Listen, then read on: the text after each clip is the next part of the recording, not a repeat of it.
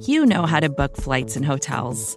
All you're missing is a tool to help you plan that unbelievable travel experience. That's why you need Viator. Book guided tours, excursions, and more in one place. There are over 300,000 travel experiences to choose from, so you can find something for everyone. And Viator offers free cancellation and 24 7 customer support for worry free travel. Download the Viator app now and use code Viator10 for 10% off your first booking in the app. Find travel experiences for you. Do more with Viator.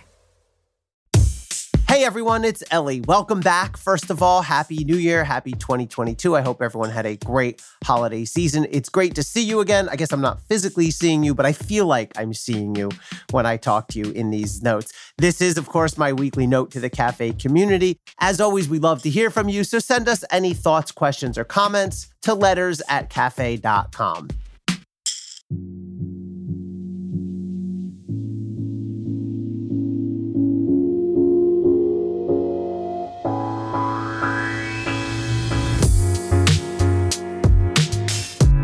It has now somehow been a full year since the Capitol insurrection, and the House January 6th Select Committee realistically has the year ahead to complete its work until a new House, likely with Republicans in control, takes office in January 2023. To this point, the committee deserves credit for its dogged pursuit of truth. It has, for the most part, conducted an aggressive, probing investigation.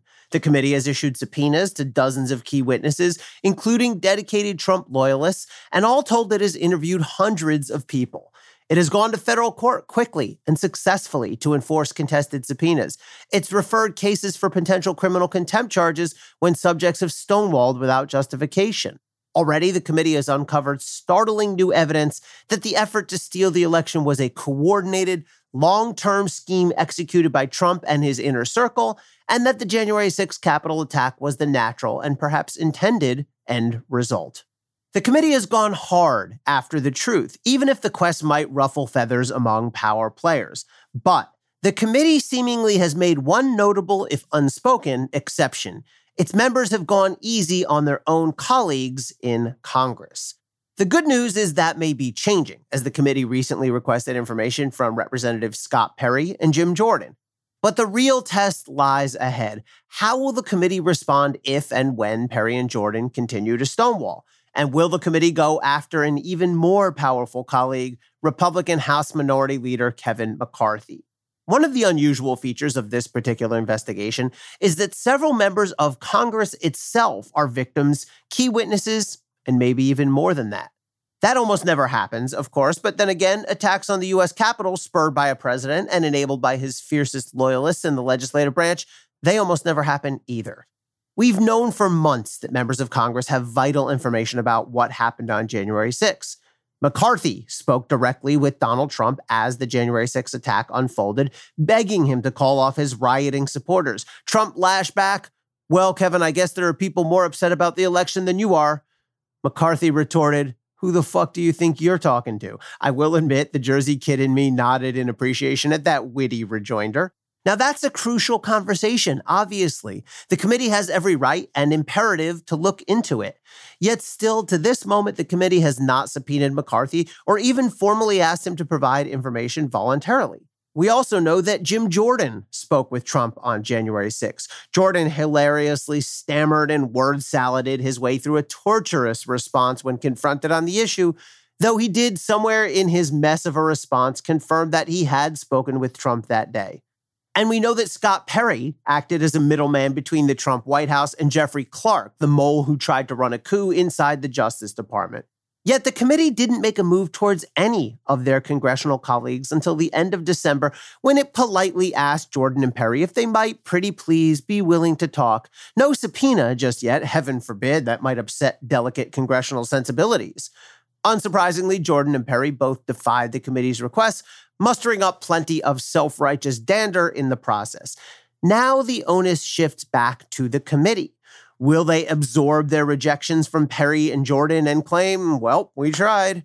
Or will the committee take the obvious next step and issue subpoenas? And if, or really when, Perry and Jordan do continue to defy, will the committee hold them in contempt and send them over to DOJ for potential prosecution? The committee did just that with non members of Congress, Steve Bannon and Mark Meadows, a former member of Congress, but not now. Why should Jordan and Perry and perhaps others eventually be any different? So, what's behind the committee's reticence here? I see two factors at play. First, there's good old fashioned cronyism. Members of Congress tend to treat their fellow senators and representatives with, shall we say, a soft touch. How else to explain why the committee refused to disclose the names of their congressional colleagues who sent damning text messages to Meadows, confidential ongoing investigation, and all that jazz, yet freely called out by name private citizens who had done the same? Look, you can love Sean Hannity Laura Ingraham, Donald Trump Jr., or you can hate them, or you can fall somewhere in the middle. But the fact is, they're private citizens, and the committee had zero basis to treat them worse than members of Congress. If anything, elected federal officials should be held to a higher standard than private citizens. Second, the Democrats who comprise a majority in the House and on the committee can see what's coming odds are they'll lose the House majority in the 2022 midterm elections. That's not me playing political forecaster. That's simply a matter of established historical record. Democrats currently hold a slim majority of 221 to 213 in the House. Recent history tells us that first term presidents tend to lose ground in their first midterm elections. The party of every president from Jimmy Carter through Donald Trump with the sole exception of George W. Bush, has lost House seats in the president's first midterm. Consider President Joe Biden's lackluster approval ratings, and it seems virtually certain the House will flip. If and when that happens in early 2023, it'll be time for payback. The potential House Republican majority, led in all likelihood by would be Speaker McCarthy, will raise retributive hell. Have any doubt? Take it directly from McCarthy, who already publicly threatened to retaliate against phone service providers who comply with routine lawful congressional subpoenas. Quote from McCarthy A Republican majority will not forget, he hissed. If McCarthy openly vows to use his political power to wreak vengeance upon an innocent, private third party, imagine what it'll do to his Democratic tormentors. So, the committee's thinking seems to go, if we pull up a bit on these guys now, maybe they'll go a little lighter on us when they're in control. Here's how I'd put it to the committee. If Democrats lose the House majority next year, the new Republican majority is going to do what new majorities often do settle scores. But guess what?